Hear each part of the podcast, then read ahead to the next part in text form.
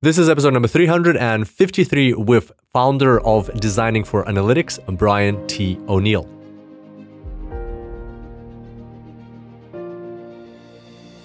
Welcome to the Super Data Science Podcast. My name is Kirill Eremenko, data science coach and lifestyle entrepreneur. And each week we bring you inspiring people and ideas to help you build your successful career in data science. Thanks for being here today, and now let's make the complex simple.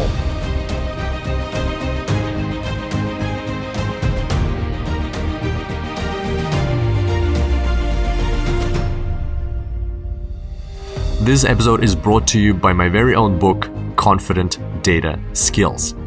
This is not your average data science book. This is a holistic view of data science with lots of practical applications. The whole five steps of the data science process are covered from asking the question to data preparation to analysis to visualization and presentation. Plus, you get career tips ranging from how to approach interviews, get mentors, and master soft skills in the workplace. This book contains over 18 case studies of real world applications of data science. It covers off algorithms such as random forest, k nearest neighbors, naive Bayes, logistic regression, k means clustering, Thompson sampling, and more. However, the best part is yet to come. The best part is that this book has absolutely zero code. So how can a data science book have zero code? Well, easy. We focus on the intuition behind the data science algorithms so you actually understand them, so you feel them through and the practical applications. You get plenty of case studies, plenty of examples of them being applied. And the code is something that you can pick up very easily once you understand how these things work. And the benefit of that is that you don't have to sit in front of a computer to read this book. You can read this book on a train, on a plane, on a park bench, in your bed before going to sleep. It's that simple, even though it covers very interesting and sometimes advanced topics at the same time. And check this out. I'm very proud to announce that with dozens of five star reviews on Amazon and Goodreads, this book is even used at UCSD, University of California, San Diego, to teach one of their data science courses. So if you pick up confident data skills, you'll be in good company. So to sum up, if you're looking for an exciting and thought-provoking book on data science, you can get your copy of Confident Data Skills today on Amazon. It's a purple book. It's hard to miss.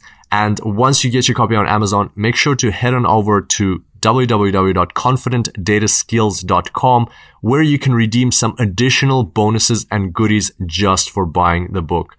Make sure not to forget that step. It's absolutely free. It's included with your purchase of the book, but you do need to let us know that you bought it. So once again, the book is called Confident Data Skills and the website is confidentdataskills.com. Thanks for checking it out and I'm sure you'll enjoy. Welcome back to the Super Data Science Podcast, everybody. Super excited to have you back here on the show. Today we've got a very cool and interesting episode. All our episodes, all of our episodes are very cool. But today is a very uh, interesting episode because approaching data science from a different perspective. And to provide some context, let's try answer this question. What are the outcomes that we're going for in this specific data science project? So you might be working on something and how often do you ask yourself, what are the outcomes we're actually going for? Or for instance, this question, how are we going to measure success in this data science piece of work or project or analytics tool, data decision support system that you're building, model, insights? How are you going to measure success? So the thing is that very often we get caught up in lots of different things that comprise data science from thinking about AI and data science strategy to juggling around different components of IoT systems to working with data preparation or building different models, gathering insights, creating business decision support systems, and so on, visualizing our data, uh, presenting our data. Like we get caught up in all these different things, but what we might get in the end is, in the words of Brian T. O'Neill, a technically right result or insight, but effectively wrong. And what does that mean? Well, and or actually, why does that happen? Well, that can happen because along the way we hadn't been thinking about the end user, about the, their experience, about putting them in the middle of everything. And that's where human centered design thinking actually comes in. And Brian T. O'Neill is uh, an expert in the space of human centered design, specifically for enabling decision making, to be precise, human decision making in data science. So he's bringing the field of human centered design, which exists in other areas of the world as well. He's bringing it into, or he has been bringing it for many years now, into the space of data science and enabling decision making. So basically, thinking about your customers throughout the way. And that is a very powerful tool. It's a it's a specific soft skill, but it's not just about presenting the insights. It's about thinking about your user throughout the whole journey. And in this podcast, you'll get a lot of tips on how to do that. So, Brian T. O'Neill is a consultant in that space. He's been doing it for many years. In this podcast, we will learn how to uh, ask the right questions, to understand the business needs and what actually is desired from a certain piece of work that you're doing. The seven steps that he performs when he goes into companies to do his consulting work, uh, understanding outputs versus inputs, and the consequences or the outcomes that come out of your outputs. So, lots of interesting questions will be raised in this episode. And I have a feeling if you apply the things that you learn here in your next data science project, you'll see a different attitude of from the people that you're going to be presenting and delivering it to. They'll have a much better experience and results from your project. So there we go. That's what this episode is all about. As usual, all of the links to connect with Brian T. O'Neill will be mentioned at the end of this episode, but I want to mention one already now. In case you don't get to the end of the episode, but you want to learn more, uh, Brian has set up a special page for us. Thank you so much, Brian. It's designingforanalytics.com slash superdata You can learn more about his work there if you like. And on that note, let's dive straight into it and let's learn about human centered design thinking in data science. Here we go. Without further ado, I bring to you Brian T. O'Neill, founder of designingforanalytics.com.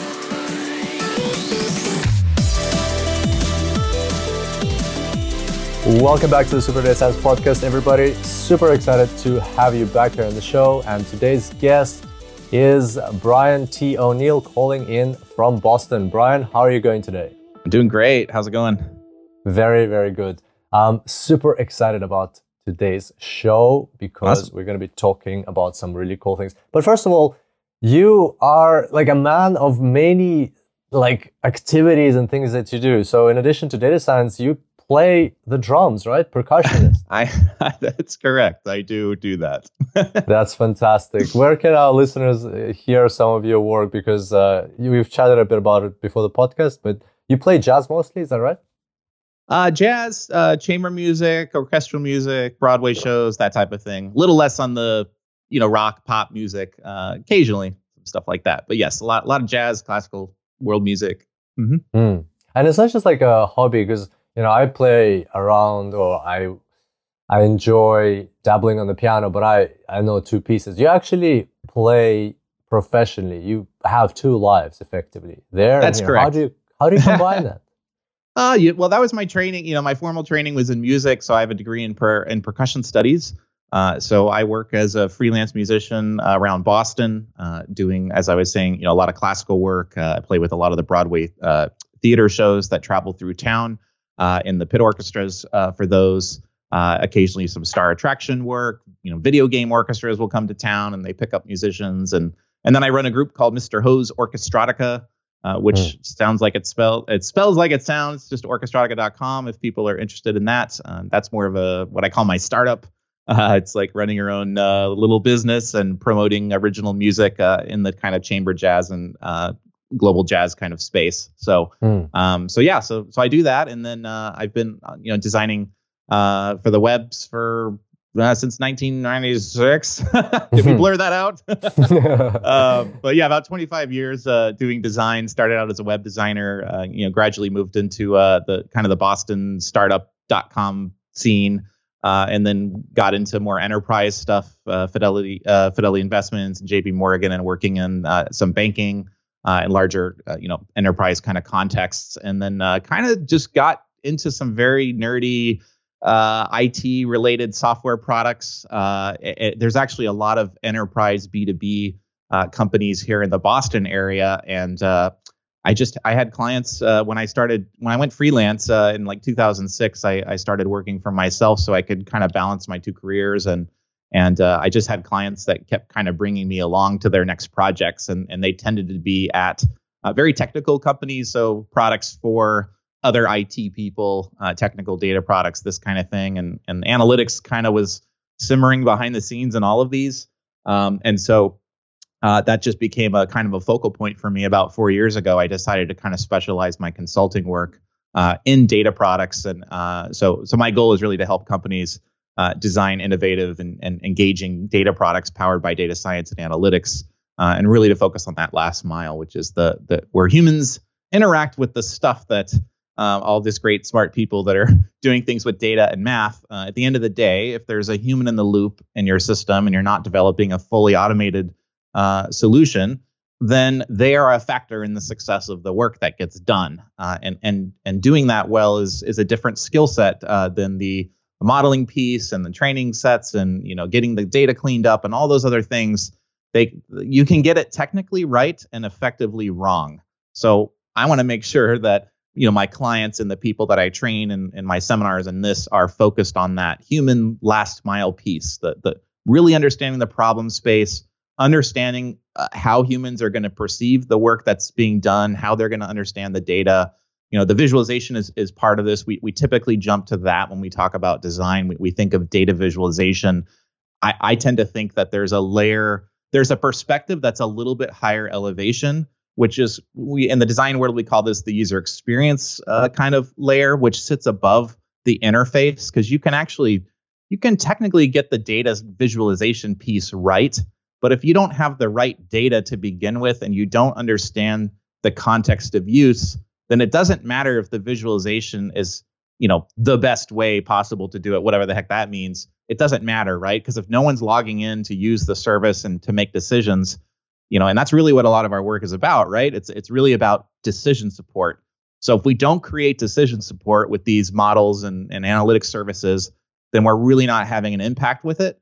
So we have to look beyond the ink the data ink that's on the on the page and think about workflows and how do people do their jobs and what are they concerned about with this technology do they understand it um, what's the change management that may be required there um, that that's how i see it and one of the concerns i have and, and, jump in if I'm just like babbling here, but it's the it's, the it's operation. Very interesting. Yeah, the the the the the reason that you know one of the reasons that I know this is failing, and I keep hear, I keep hearing this repeated over and over, uh, is that the what's sometimes called the operationalization of models uh, in the non-software companies, they tend to talk about you know AI and predictive analytics in this context of op, of uh, you know improving an internal business as opposed to creating a software product that has data science and analytics behind it. Those are kind of two branches. And they use words like operationalization and change management.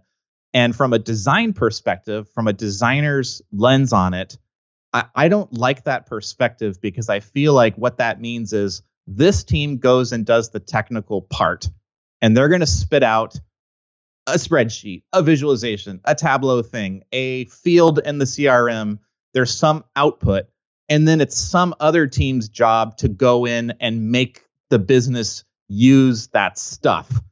And this is where I think things can break down, right? Because you've got two teams trying to do the right thing.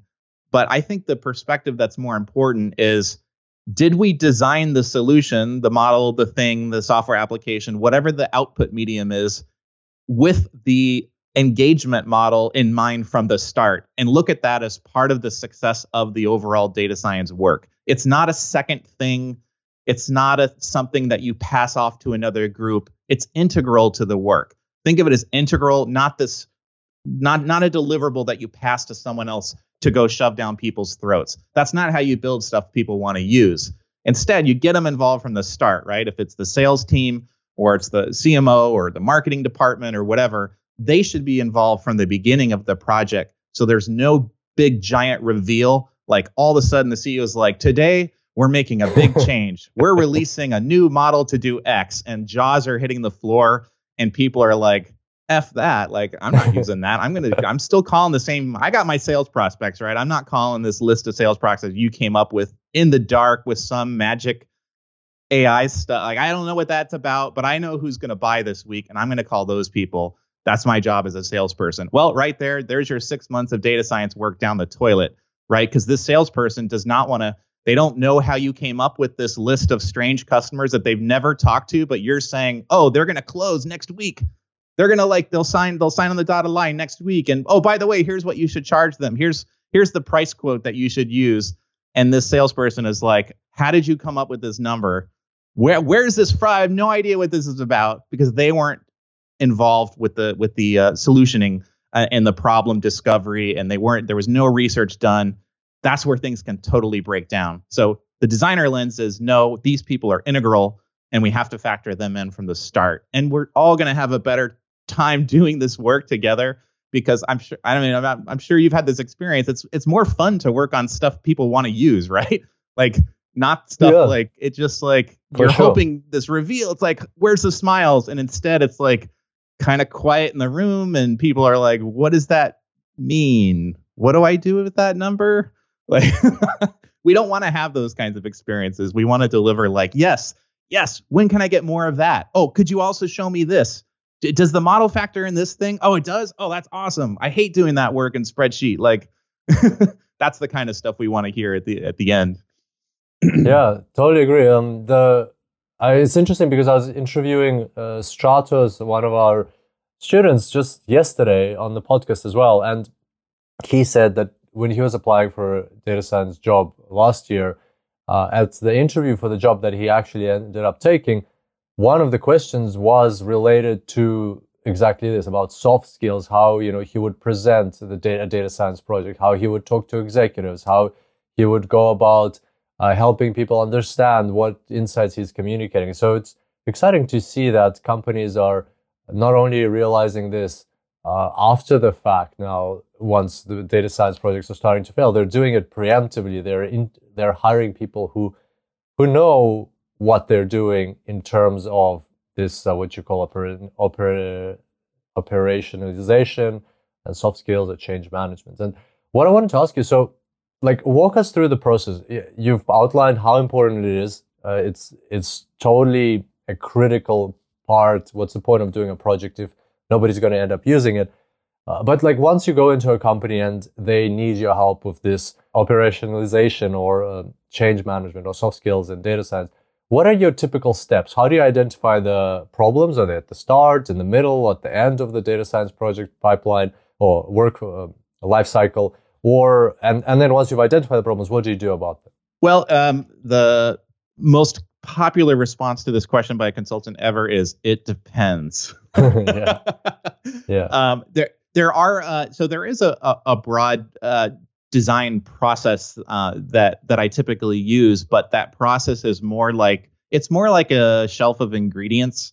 And I may or may not use this ingredient with this particular pie this week with this client, or I may use a ton of it, or I may start with the flour and then add the water later, and then next time the you know flour doesn't come in until way later in the process. And and one of the things that uh, you know that uh, clients need to understand when they're doing this type of work, when you're doing uh, creative work, when you're doing um, uh, discovery work to, to, to to get into people's heads and understand the problem space and all of this, is that it's not um, highly analytical work. Ironically, um, uh-huh. you're going to have to ping pong back and forth to understand what's needed. So sometimes you actually you need to get into the design itself in order to figure out what needs to be designed. Um, research is a big thing that's often missing in this place. And, and that can sound like this really expensive, long thing that takes forever to do. Nope. A lot of times what I'm talking about is, you know, having one-on-one conversations with the the actual consumer of whatever it is that's going to whoever's going to use this, you know, if we're talking about predictive analytics, whoever's going to use this predictive score, we need to figure out what is going to make them want or not want to use this from the beginning. And it, you may even need to start with, well, we don't even know who's going to use this. And so right there, we haven't even figured out who is our team, like who are the stakeholders in this project, what are their interests uh, in, in, this, and what is going to make or break this. Uh, and, and, you may need to have a, a conversation with um, your senior level stakeholders because sometimes what can happen is you can't even get the time. You're trying to, you know, say you're helping out the marketing department, and they're like, we don't have time to sit in your ideation sessions to go through this. Well, senior management needs to hear that. And what and the response from if if the data science people are the experts are the ones that are um, leading the process here, what they need to hear is look, we can build a model for anything if we have the right data for it. If you want us to build a decision support mechanism for the for the marketing department, the marketing people need to be involved in the process of helping us understand the pain and the need and how they're going to use this. And if they're not, what you're going to do is pay my department $5 million over the next three months, and you're going to have a high risk output at the end of that. So do you want us to help you? Do you want to take the chance that that all the work we're going to do is going to hit the floor and it's never going to be used? Or do you want to make sure that the marketing people are saying, wow, we know how to stop advertising the wrong spot. We know who to send our mailers to for the next campaign that's coming out. This is really helpful information. And if you want the latter, you got to have those people involved uh, at the right time. And so there needs to be a clear understanding of, of who our users are, our end users, who our stakeholders are, how we're going to understand what it means for this output, again, our visualization or our predictive model, whatever it's going to be, how will we measure the success of that at the end of the project before we get into building anything, right? That and, and what we may find is that you don't need a machine learning model for this product. You know, maybe the first version of something is like, you know what, right now you're taking a wild ass guess every time you decide, you know, which cohort of people are we going to send this campaign to, right? Well, what if we could just simply tell you how many people opened the mail that we sent last year and we can compare it to these other metrics and all it is is just historical data, but we can at least get that going. Would that be an improvement? Would that help you decide in one month? Would that help you start making better decisions about where to spend marketing dollars? And if they said, yeah, that would actually be really great,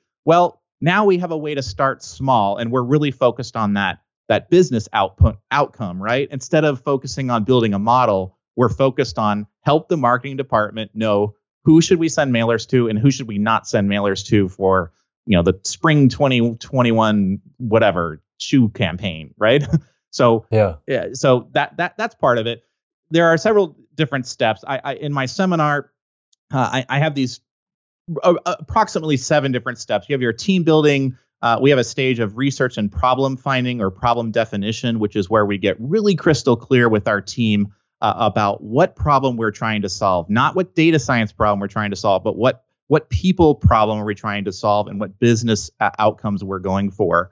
Um, we then uh, move into starting a design brief. Uh, and, and this is where the question of um, ethics starts to come in. So we may be looking at, you know, what are the second order consequences of the work that we're doing here? Do we need, you know, where might we need to put checks in place with the work that we're doing so that the solutions we're building are ethical and useful and usable and and and actually consciously thinking about this and not just waiting for a story to hit the news that we don't want to hear about. So that's a factor uh, in, in the process.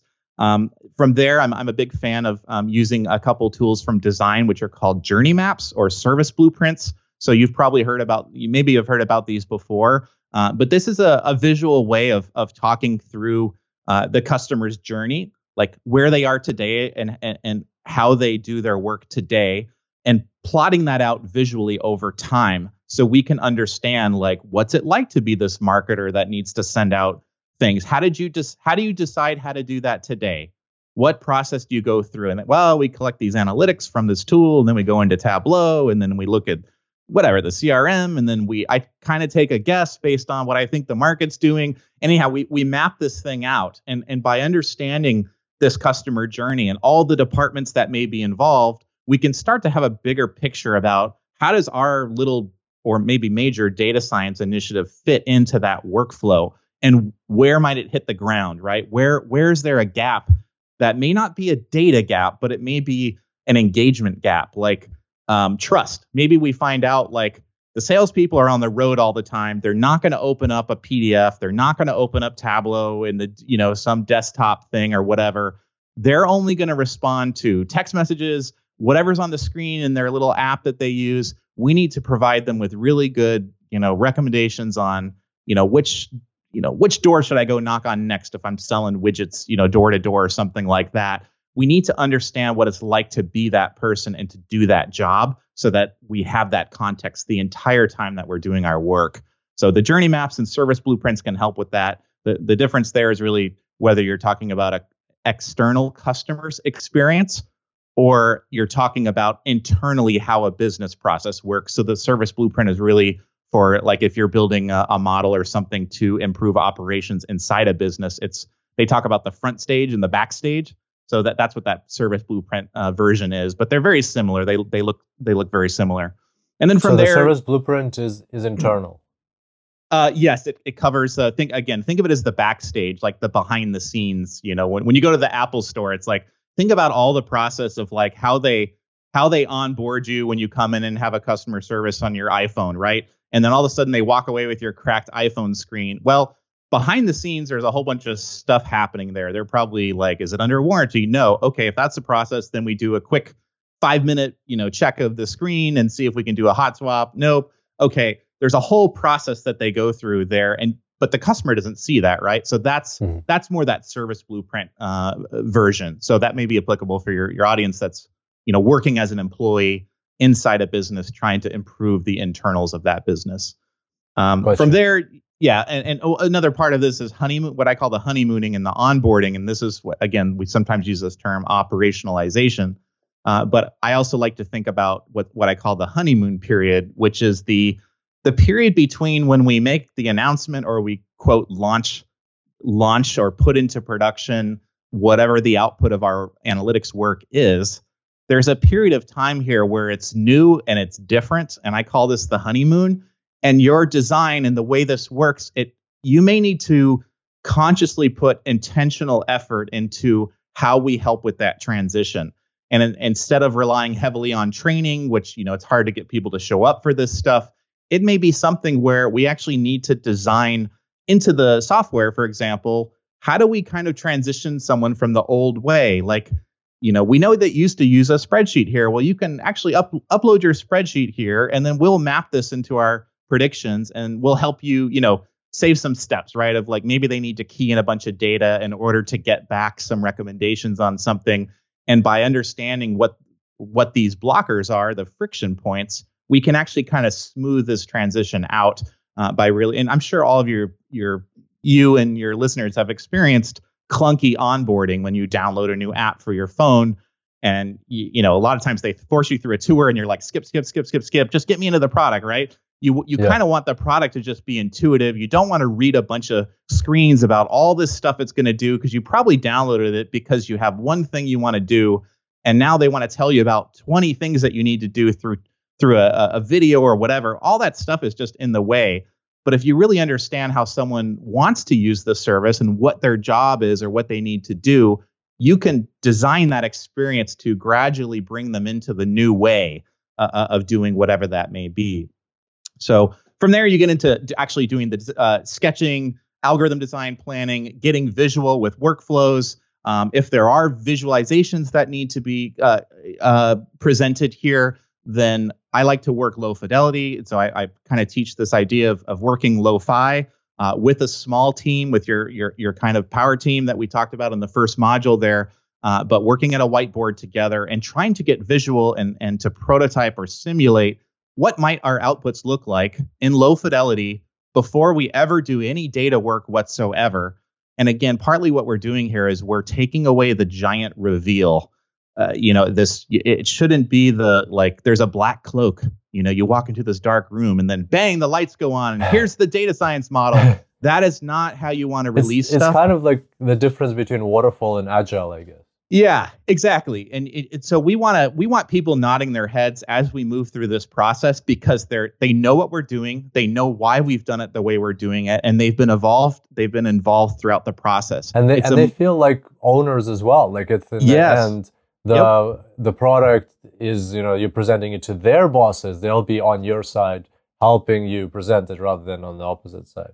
Exactly exactly. So yeah so there's this visual process there and we, are we're, we're doing this work and iteration with our our team. Uh, and then kind of the last two uh, the really the last uh, formal phase here. And again remember you may have you may by this point you may realize wow we don't even know what we're trying to do here. Like this we haven't clarified the problem yet. We're, we're sketching stuff, but we're realizing by getting visual here, this our our you know we have our you know our chief marketing officer has been on our team here participating, and they still don't really understand how they're going to use this number that our model is going to come up with to do their work. we might need to go back to the, the drawing board, do some other research or talk about the problem space more before we go any further, before we start doing a ton of work, you know, collecting data and building pipelines and all this stuff. You may ping pong back and forth between these different stages before you move forward. But the last kind of formal, if we were to do this in the perfect theoretical way where it was like step one through six, you know, perfectly, the last step here would be uh, doing validation uh, of of the design of the results here. And so, what does that mean in the context of like uh, a predictive model or something like this? Well, the, the easiest way to boil this down would be let's say you're going to present a score from 0 to 100 you know you have a probability that's what your model spits out. And uh, the cmo is going to you know every day they log into this dashboard and your model is going to uh, produce a, a 67 uh, on tuesday let's say the score is is 67 well what are you going to do with that 67 and 67 as compared to what? Like and and asking this person well, what would you do with the 67? And uh, and letting them talk about how are you going to react to this score. And so by presenting them a visual and having a conversation with them, we sometimes call this usability testing or design validation. We can start to tease out what might need to go into the engineering and the modeling. So what you might hear is, well, 67 doesn't feel very certain to me, but if I understood why it was 67, then I might know who to like send my mailers to, right? But right now, you just say it's 67, and I don't really know how you guys came up with that. So, ding ding, light goes on, right? We might need in- model interpretability here, right? We may need a way to show which features contributed most to that. And if they didn't say that, and it was someone said, you know what, anything anything above an 80, I'm cool with that. I don't really give a crap how you guys came up with it because it doesn't matter. Like anything above 80 is awesome. Anything below 50, I'm just going to totally ignore. I don't care. Well, at that point, you may say, well, you know what? We can come up with a much better algorithm here that's, you know, 92% accurate. If you don't really need to know how we came up with this and there's no, you know, compliance issues or whatever, that may that that can start to uh, um, guide the technical decisions that are made in terms of how the actual data science part uh, works. Uh, but guess what? You don't need data to test this out you may find out that like oh with a 67 we need this kind of model interpretability. And in fact maybe we need a scoring system you know a qualitative ranges. Like anything between 67 and 75 is a is a buy you know? Anything that's below 67 and 52 is a hold you know? Red green yellow we sometimes talk about the traffic lights. The point here is you're talking about putting a qualitative measure onto this quantitative score that came out and the only way you're going to know what that stuff sh- should, those those qualitative ranges should be is by having a conversation with your customers, with your users to understand how they're going to perceive this information and how they're going to act on it. And you don't actually have to build the entire model to know that. You can also start to tease out how accurate does it need to be and this is something I hear about, you know, a fair amount is, you know, data scientists, especially young ones, they want to do cool data science work uh, some of the more academic ones want to publish papers about how accurate their models are, et cetera. And they're focused heavily on the accuracy of the model and not so much on the did someone use my model to make decisions? And in a business context, that's what they care about. And what you may find out, and I have a podcast episode about this, and the, the title was something along the lines of, you know, when does a 60% accurate model beat an 85% accurate model? And the joke is, well, it's the one that the one that actually gets used to make decisions. That's when it matters. And and the reality was, is this person was, uh, it was uh, David Stevenson. Um, he was talking about this was a big kind of light bulb moment for him. Uh, it was when he learned from his uh, client, or I forget it was an employee, or if he was consulting there uh, but the client, he he was spending all this time trying to get the accuracy up from you know 80 to 82 percent or 85 percent, and his business partner was like, "What the hell are you doing? Like this is so great. If you can tell me that this is 65 percent accurate, let's go on to the next thing. I don't care. Like I've made my decision. It's a yes no decision.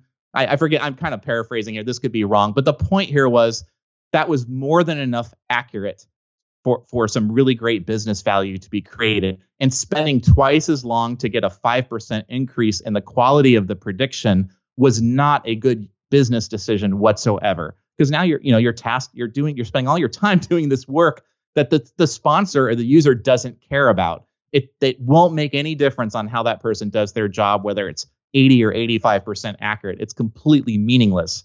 And so but if you never have those conversations with your stakeholders and your users you're never going to know that you're not going to know what the the pain and gain looks like from their perspective and this empathy is what helps is what's required for us to understand how to design really effective solutions. We have to put ourselves in their perspective and kind of take off our technical hats and, and look at things from the perspective of the person that's consuming them.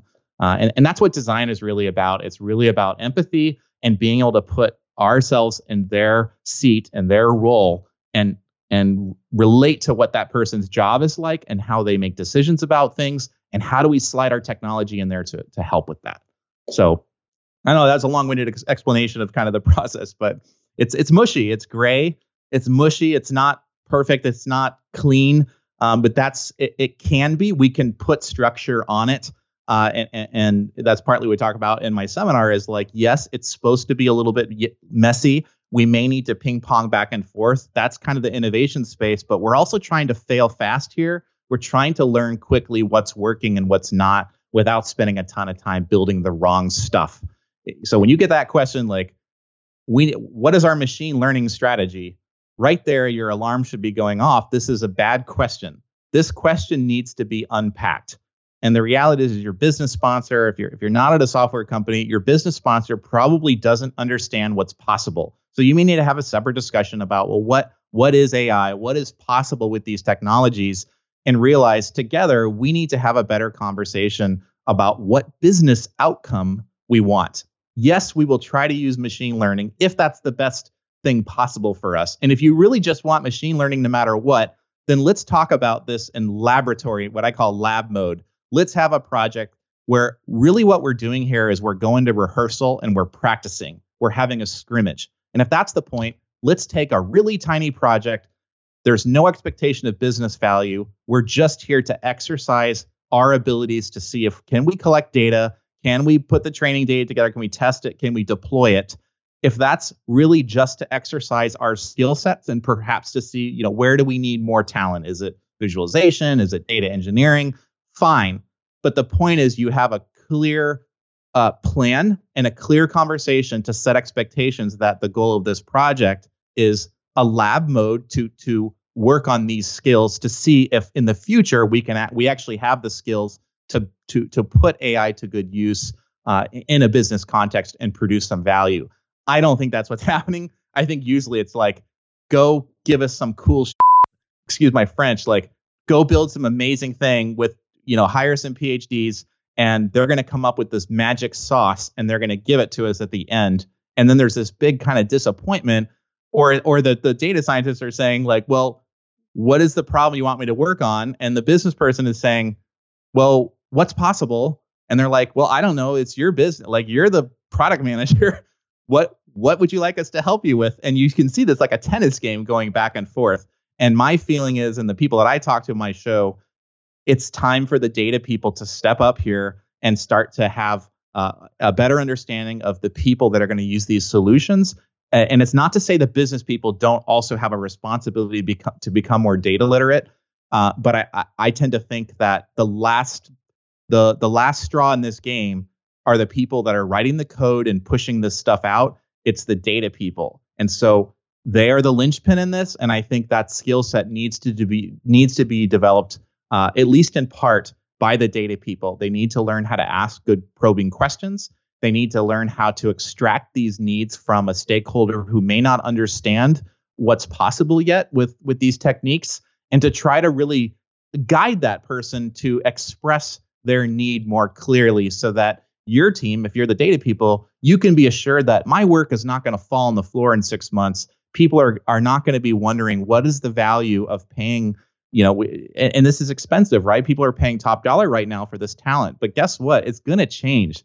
You know, like all, all the salaries are going to come down. Everyone's jumping into this space, and at some point, uh, there's going to be a lot of people with, you know, quote data science in their title or claiming this and who's going to be left standings are the ones that can actually turn data science into value and outcomes. And that requires a different skill set. It's not Python. It's not R. It's not Kubernetes. It's not all that technical stuff. That's part of it. Uh, but there's another part of it here if you really want to connect it to the people. So, yeah, I'm blabbering. You asked, asked me some questions, but I'm I'm hoping this is helpful to to your very listeners. helpful. And, I'm you know, I'm uh, I'm listening like very soaking it all in. Very interesting insights. What I think would be very helpful for our audience is the steps you identified. Fantastic, you know, from team building to design brief, journey map, service blueprint, honeymooning, sketching, uh, algorithm design, uh, validation, uh, usability testing. Very uh, useful tips. However, it sounds like that is something more of a uh, is good to be aware of for anybody, but also that's a that's a framework for a consultant who goes in to analyze a business or maybe for even a business leader or manager to work with their stakeholders Mhm. um, around data products. Mhm. The question that I would love to get your opinion on is what can an individual contributor, an IC data scientist, somebody who's there doing building the code, who's not the only data scientist in the whole company, there where he would obviously be, you know, have the mandate to apply this framework of seven steps. But he's a part of a bigger team. Maybe there's a hundred people in this team. Maybe there's five or twenty people on his team. He's not the manager. He's not the leader, uh, or he or she. Like he or Right. she, they are um, part of this bigger team, so they don't have this control or say of what's going to happen, what's not going to happen. They're just doing their job. How can they be better at design thinking?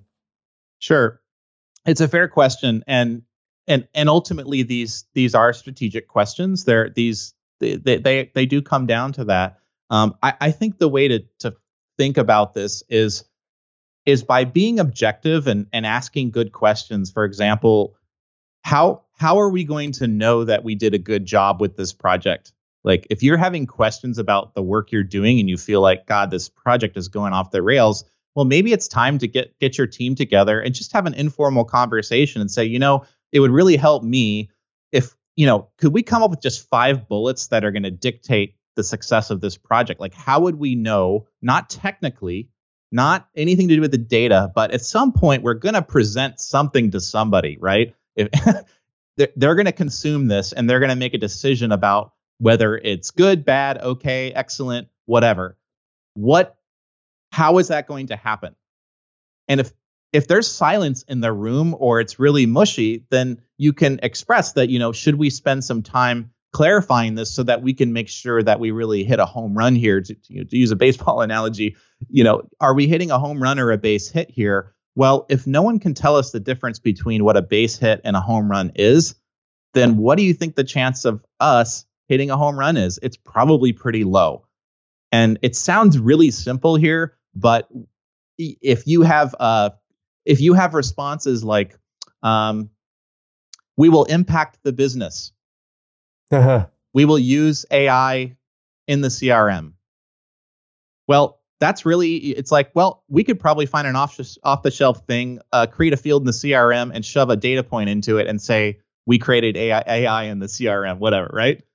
That's not clear enough for us to to actually be actionable here and produce value. And I think if you really uh, ha- ask these questions with your team, and it's not meant to challenge anybody, it's it's in it's in pursuit of clarity for the team, so that we don't create a data output that falls on the floor. I and, and part of this is how you ask the questions and you know, I have articles on my site about how you do this kind of research, but a lot of this is really comes down to asking really good open-ended questions, listening and trying to kind of facilitate the conversation here so that everyone sees why we're asking these questions. But I think that's one way to do it is simply to have a question about what are the outcomes we're going for here and how will we measure that these were effective.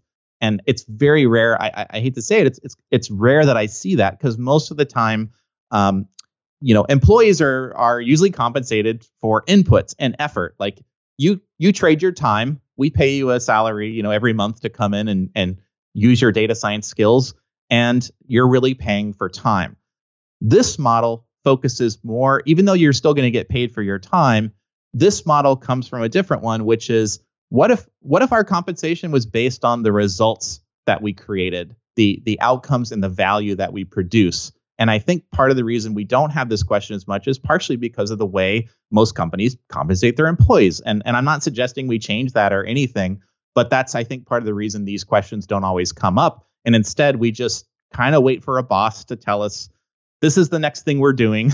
Here's the mm. project. Here's where the data are. You know, build some connectors. We're going to need to clean up this X, Y, and Z, da, da, da. And you kind of just go in and do the work. Uh, at some point in your career, if you're you're a junior and you're probably going to either go kind of down the expert contributor path or you're going to go into management. But either one of those two things, the more you can start to realize that I'm not really being paid here for R programming. That's not really what they want. What the reason why someone is funding my team is they want the value that my R programming theoretically can produce for the business.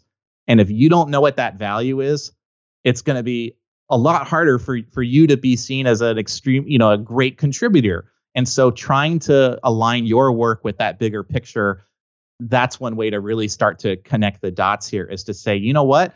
Yes, I know how to do the model. Yes, we have the data here. But my concern is when we talked to so and so, the CMO, they said, we're not going to use this. If we can't understand how you came with this prediction, we're not going to be able to use it. We can't take the risk, and we'd rather just we're going to keep the status quo here. So when your boss is saying, "Look, we can get 95% accuracy by using this deep learning model," blah blah blah, then you can say, "Well, that's that's fine. We I'm I'm with you if that's what you want to do."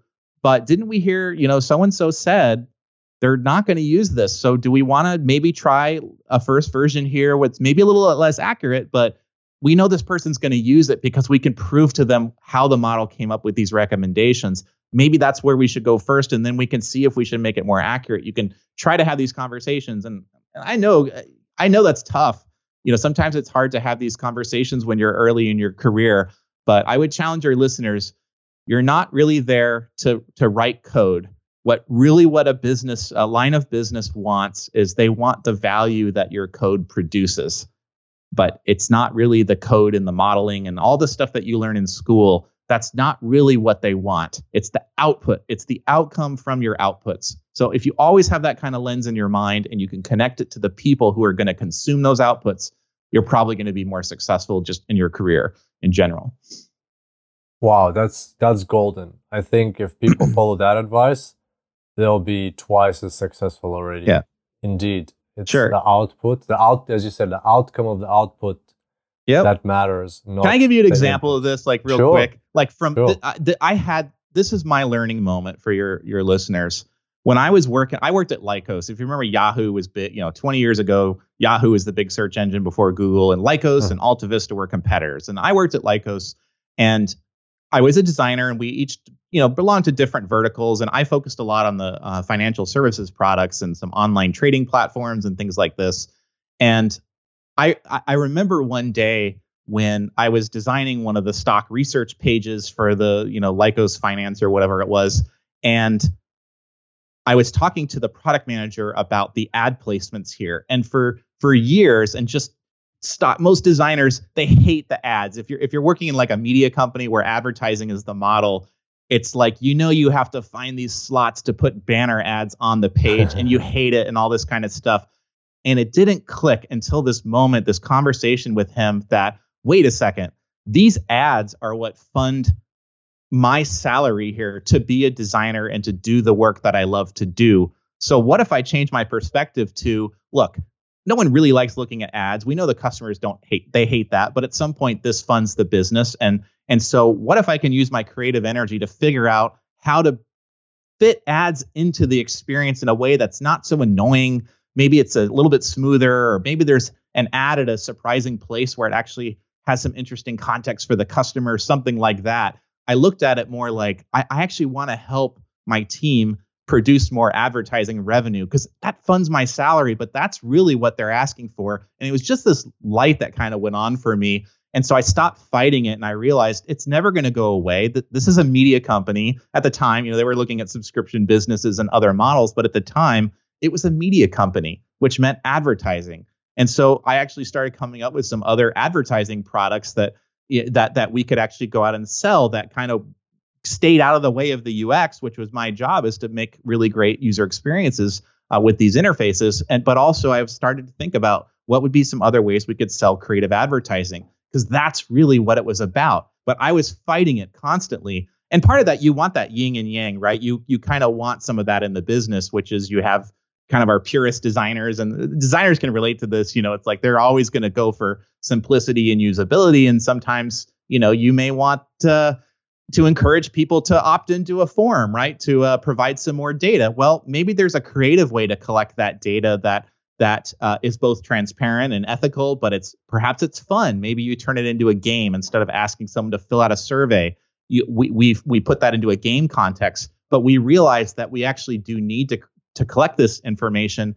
And how can we do that in the interest of the business and the customer? It's not just about the, the user experience piece. It's about the business value that we're creating too. And I know, that that was kind of the when the light went on for me in the advertising context. But I'm sure your your listeners can can probably find a way that they can start to see like, wow, we're going to help salespeople know who to call uh, instead of just opening the CRM and st- smile and dial, right? What if we could tell them like, here are the next 20 people based on all the data we have. We think these 20 people are most likely to sign on the dotted line within the next two months.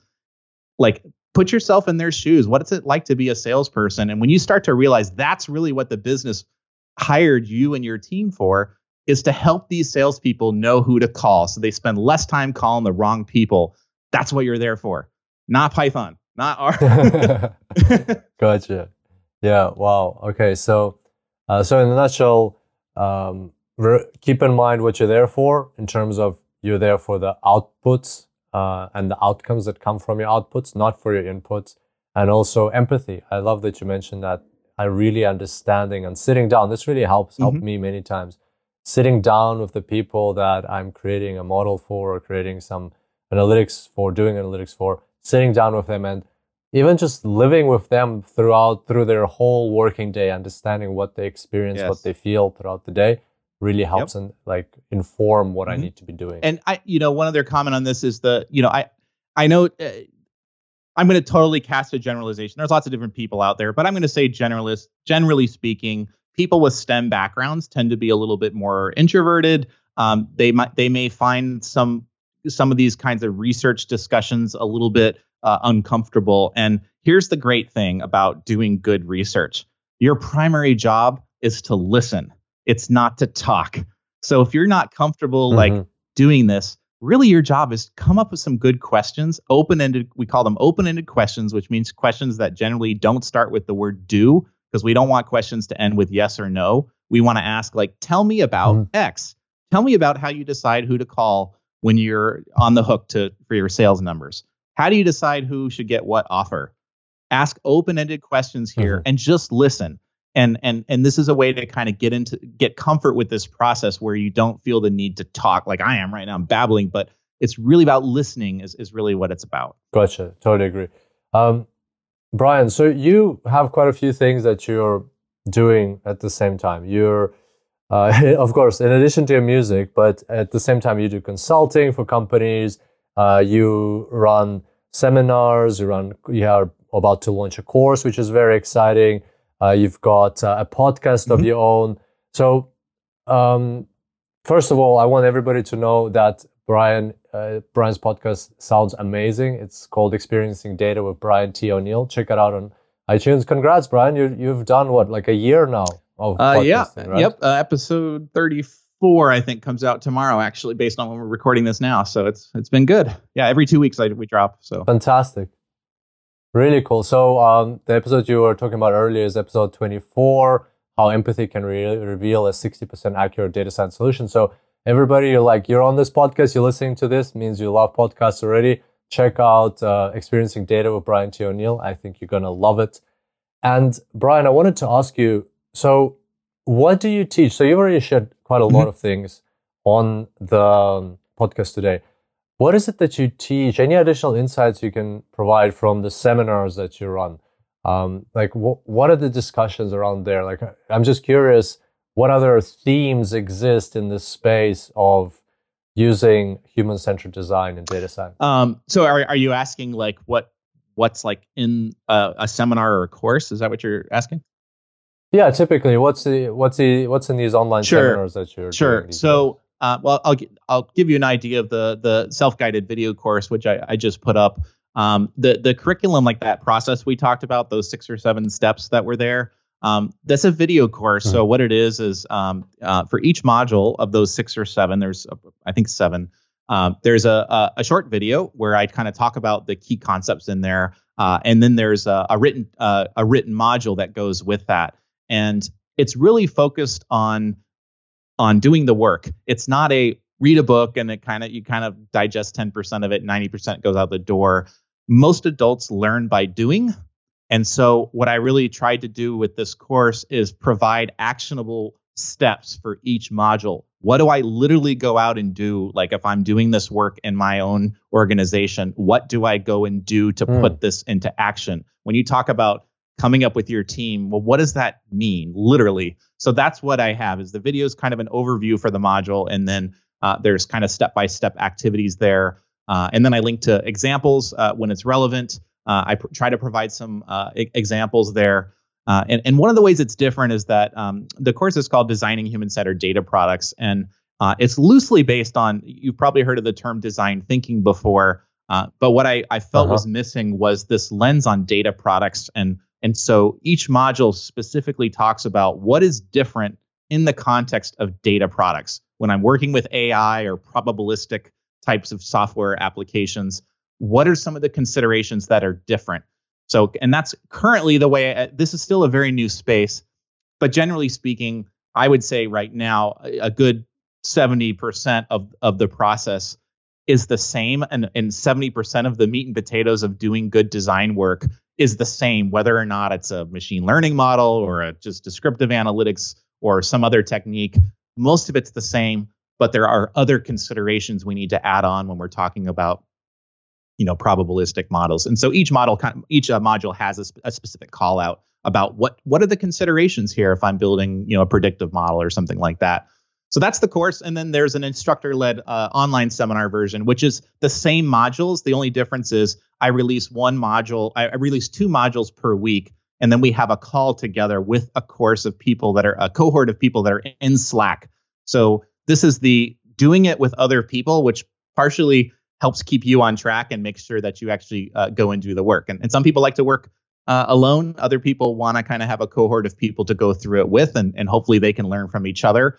Uh, and so we have live Q and A's. Uh, on on Mondays we release the new modules and have a discussion about those, and then Fridays we do a check in, uh, and and the, it's actually spread out over four weeks. Uh, it's not four weeks of like 40 hours a week. Um, it's very much designed on uh-huh. it's you get in what you put what you put into it is what you get out of it.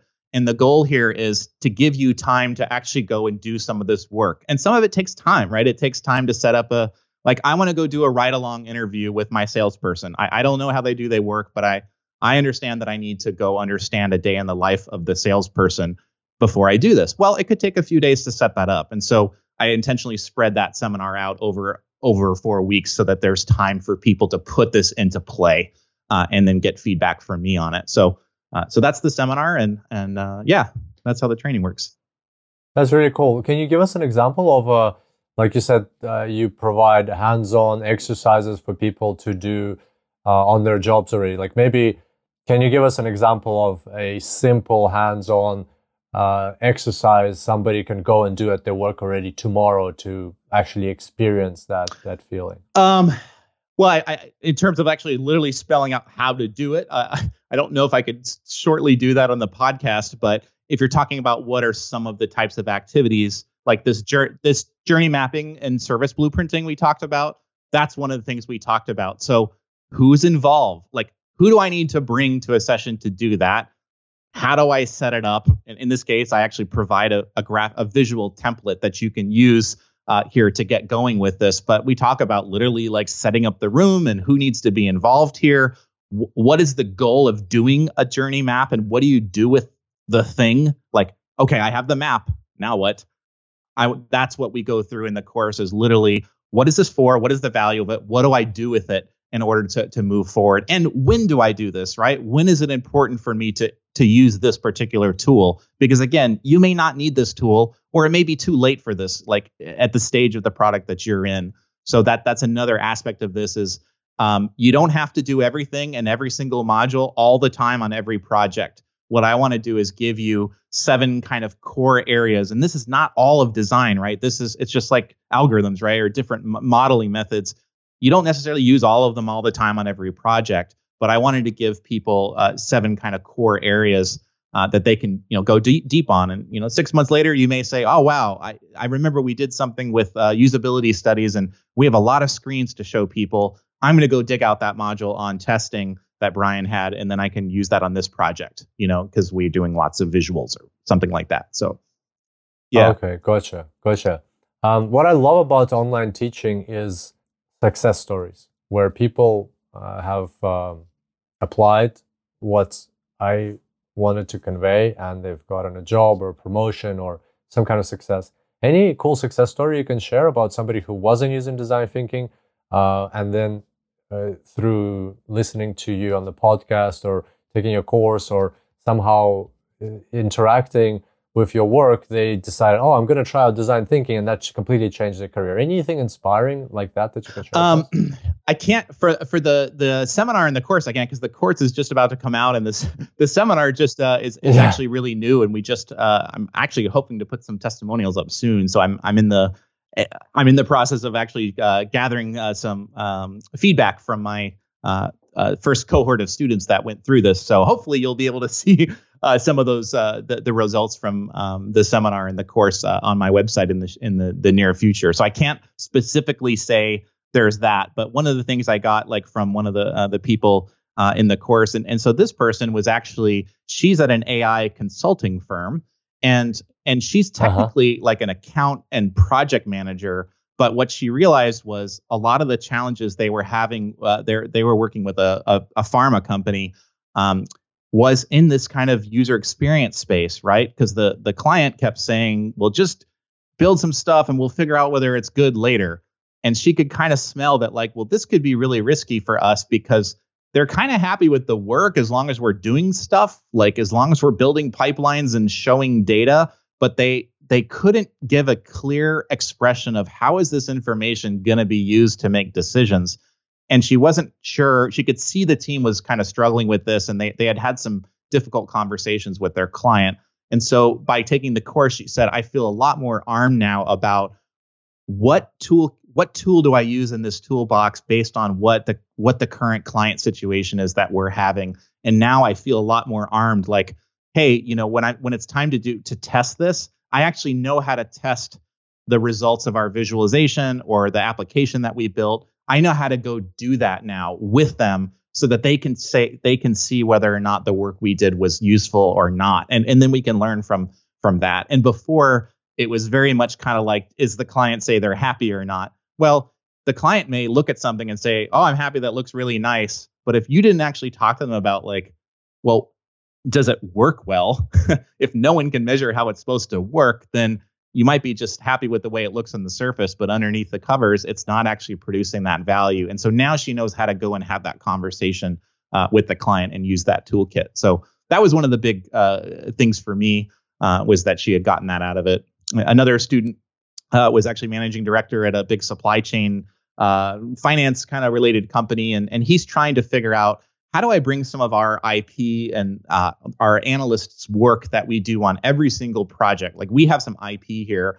We want to productize this into an application so that we're not spending as much time doing the same types of manual tooling work here. And he just didn't have a framework for how do you get from kind of ad hoc presentations of work to a software application that will express uh, this this information on a routine way uh, and, he, and he was really struggling with that. And so he's like, he feels that now he has a much better idea of what that process looks like to get to that UI um, that that will help him spend more time doing higher value work for his clients. Amazing. That's really really cool examples of this stuff in action and uh, from quite some senior people as well. So uh, you should, Brian, you should give out certificates for your trainings because this would be so valuable. Or it is already so valuable. But imagine like somebody, I can just see somebody coming to an interview and saying, okay, this is a data science interview. Like, what else do you know? Python, R, and normally people are like, oh, I know SQL, I know this, I know Tableau, I know Kubernetes, I know TensorFlow 2.0, whatever else. And that's all great. But imagine like saying two, three, four, five, whatever tools, technical tools, and then in addition saying, plus I did a whole training on design centered thinking in the space of analytics, data science, and AI. And this is what I know. This is the framework I apply. This is my awareness of the situation. This is how confident I am about dealing with internal and external stakeholders. And boom, like you just blow them away. Nobody ever says that at interviews. Like if you're looking for a job or if you're looking for, you know, getting better at your company, getting promotion or growing your existing business, you at your annual review, whatever it is, or talking to your manager at your next one-on-one, you you start mentioning these things, discussing these things. You'll be like the first person in the whole AI team talking about design-centered thinking. I think I think this is a great addition to anybody's career. Like uh, very exciting. I'm I'm glad. Uh, very very cool that you decided to go from music into this and also in addition you're you're finding time to teach this and spread this knowledge i think that's very the very very cool and also plus this podcast some interesting guests that you're interviewing hats off to you for all the amazing you know, contributions you're making to this data set. oh great yeah no, I, I appreciate the work and you know as for the certificate thing you know someone asked me about this and and i told her look this is this is the real world it's not school and school is about getting a grade. And, and if you look at why is school the way it is, school was designed as, from what I understand, I was just listening to a po- listening to a podcast on this. School was designed to optimize factory workers, basically, right? You process them, you train them. If they don't pass, you send them back until they're uh, they've learned the, the skill, and you move them up the ladder, and you use you know quantitative testing to figure out whether or not they pass or not. That is not the world of business. That is not the that's not what we're there for. It's not to say i know more python functions by memory than you do.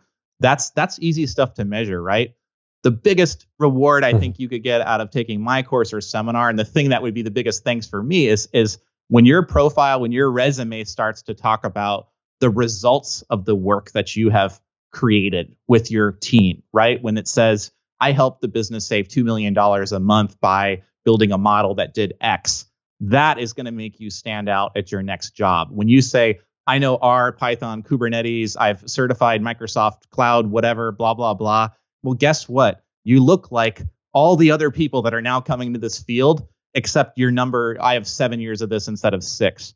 Well, if you if you want to command a higher salary, when you can say, look, yeah, I don't know Python as well as you know this other guy that you do, but did they help create a two million dollar savings and and with their data science work? like, do they know how to go talk yeah. to a stakeholder who says, "Give me AI," and they have no idea what they want? I actually can go in there and help you figure out what do they mean when they say they want AI. What should we really spend our precious data science dollars on? When you could have that conversation, and I think my course will help people learn how to do that that's a good thank you to me. And that's going to speak way louder than any certificate with my logo on it. I mean, I, I appreciate the gesture there and I, I, know where you're going with it, but that's really what's going to make a bigger difference for you as a data science practitioner is to, is to be able to really show the results uh, and the out the outcomes that you have helped produce. And it's hard, it's, it's hard to do this.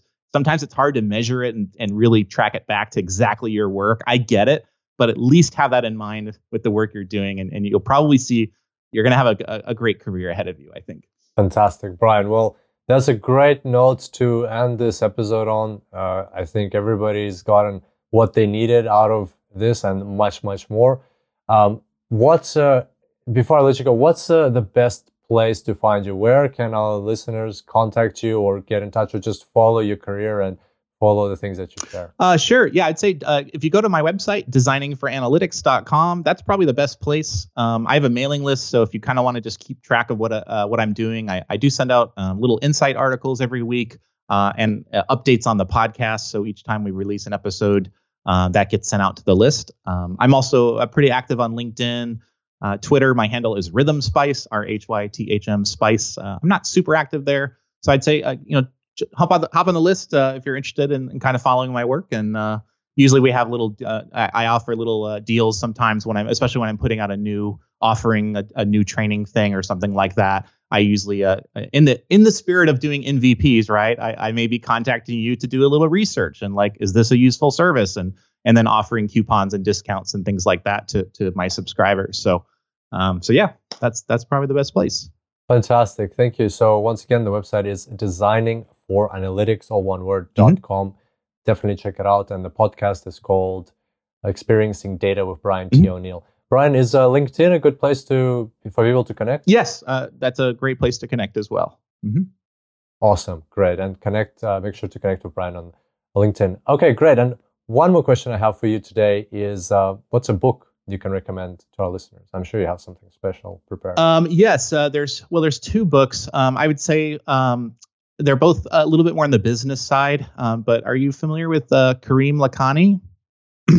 at uh, no. he's so he's at uh, Harvard Business School, uh, and he just wrote a text called "Competing in the Age of AI."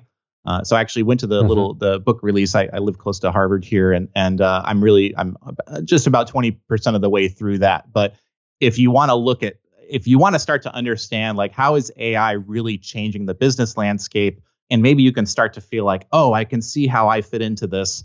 I think that's a, a good text to start to kind of look at a high level how your business stakeholders are looking at it. It's not a technical book uh, whatsoever. Uh, the other text that I'm uh, in, in the middle of reading that I'm enjoying is called Infonomics. I don't know if you know Doug Laney, um, but this is a this is a Gartner book, and it really talks about um, how to monetize, uh, manage, and measure information. Um, so it's looking at data as an asset instead of this kind of like sawdust, right? It's not sawdust. That dust has a lot of value, uh, and, and, so, what do we do with it, though, right? How do we create products with it? How do we improve products and services using data? Uh, and so, uh, Doug's got a, a, book there, and I'm, I'm really interested in, in, finishing that. So, those are the two uh, things that I'm reading right now. Fantastic. Thanks. Thanks for the recommendation. Yeah. So, competing in the age of AI and Infonomics. Yes. Um, on that note, Brian, thanks so much for coming on the show. Really enjoyed our chat, and uh, I learned a ton from here, and I'm sure our listeners will pick up great things from here as well. Thank you so much. Awesome. Yeah, it's been a pleasure to chat with you. So there you have it, everybody. That was Brian T. O'Neill and human centered design thinking for enabling decision making in data science. How exciting was that? Lots of valuable insights which you can already apply in your career already now. What was my favorite part? My favorite part was the concept of thinking about your end user throughout the whole process.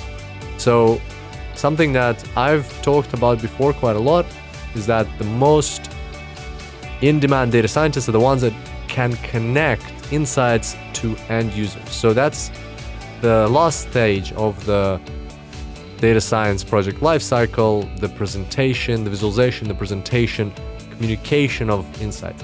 But Brian takes it a step further. He says that you need to be thinking about your end user not in the very end of your um, project, which is important, which in, indeed already set you apart. But he's saying think about your user throughout your whole project, from the moment you ask their questions to the to then preparing your data, to then building your model, to then visualizing and presenting it. In the whole five steps, um, you need to be thinking about your user. And that's what human centered design thinking is all about in data science. It doesn't matter if you're creating a data science product or you're building a model or just delivering an insight or a decision support application, whatever it is, think about the end user. I think it's a skill. It's a skill, it's an art, something that needs to be learned and practiced.